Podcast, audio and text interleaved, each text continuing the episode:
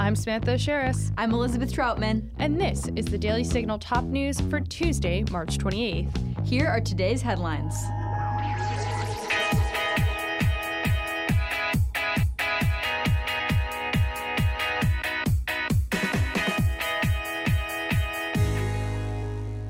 House Speaker Kevin McCarthy sent a letter to President Biden this morning about the debt limit.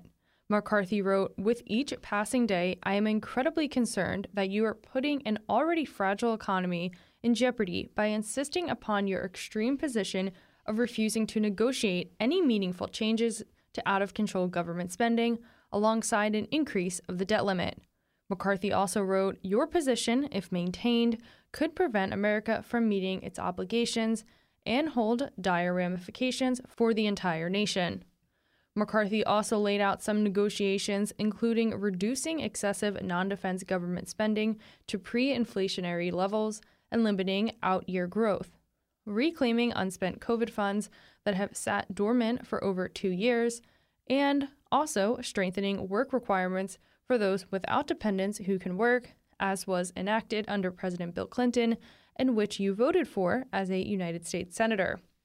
The Hill reports that White House Press Secretary Karine Jean Pierre said overnight, before the letter was sent, that it's time for Republicans to stop playing games, agree to pass a clean debt ceiling bill, and quit threatening to wreak havoc on our economy.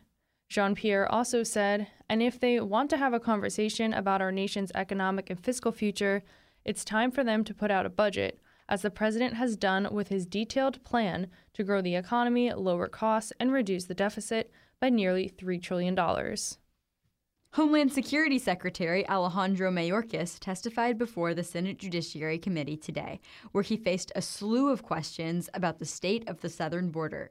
Senator John Cornyn of Texas asked Mayorkas about the fentanyl crisis. Here's the exchange via the Daily Caller's Twitter. Mr. Secretary, would you like to take the opportunity here today to apologize to these parents who lost their children because of fentanyl poisoning because of the policies of your department and the Biden administration?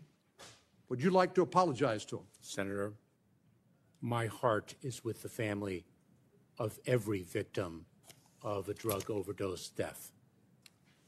Is that an apology? Heart, my heart is with the family and the loved ones and the friends and neighbors. So why don't you do every, something about it? Of ev- of every victim of these drug overdose deaths. Attorney General Garland in, said this is in, part of a comprehensive strategy by the cartels to flood these drugs into the United States by overwhelming Border Patrol. You're clearly we, losing that battle, and you won't even apologize to these we, parents like we, so many other parents who have lost their teenage children to counterfeit drugs laced with fentanyl. We are bringing unprecedented force in the fight against And you're fentanyl. losing.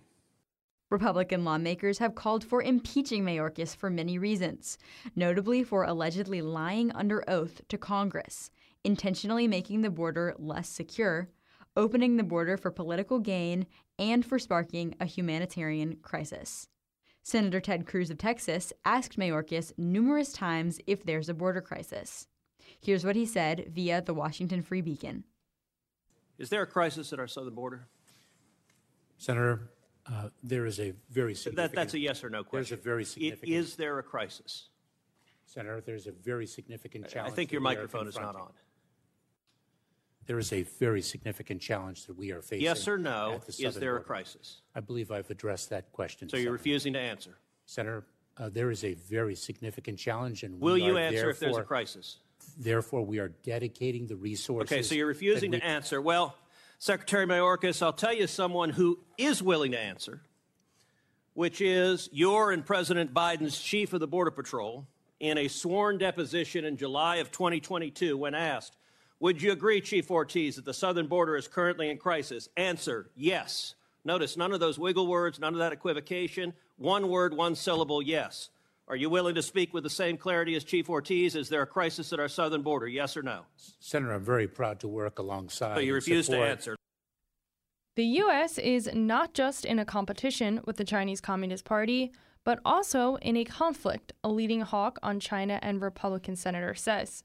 Florida Senator Marco Rubio said at an event here at the Heritage Foundation this morning that we are in a conflict a geopolitical conflict, a diplomatic conflict, a societal conflict, a technological, a commercial, a trade at every level, and frankly, certainly a military competition when it comes to capabilities.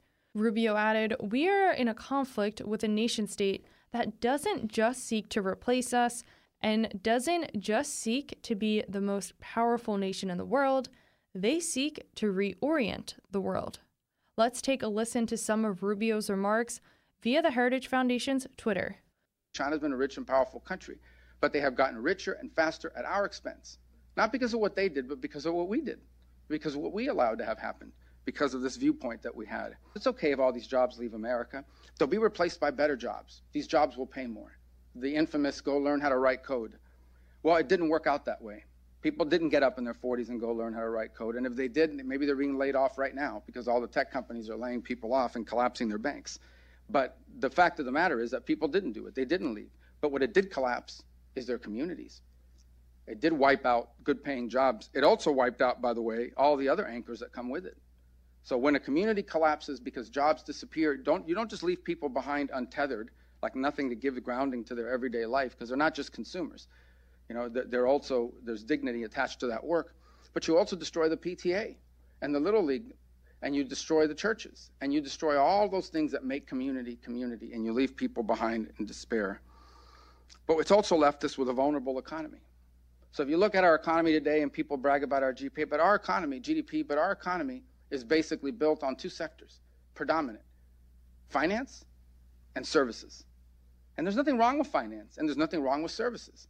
The problem is that in a time of conflict, what matters more? The ability to fuel your economy or the ability to, you know, find some app that will deliver food to your house? The Florida lawmaker also said, We have to also wake up to the reality that we are in a geopolitical conflict between two very different models of human relations and the world. Our colleague Mary Margaret Olohan reports that the suspect in the stabbing Saturday of a Senate staffer in broad daylight in Northeast Washington was released from prison a scant 24 hours earlier. Authorities had sentenced the suspect, 42 year old Glynn Neal, to 12 years and four months in prison in 2011 for compelling two North Carolina women to engage in prostitution through the use of threats, according to a Justice Department report.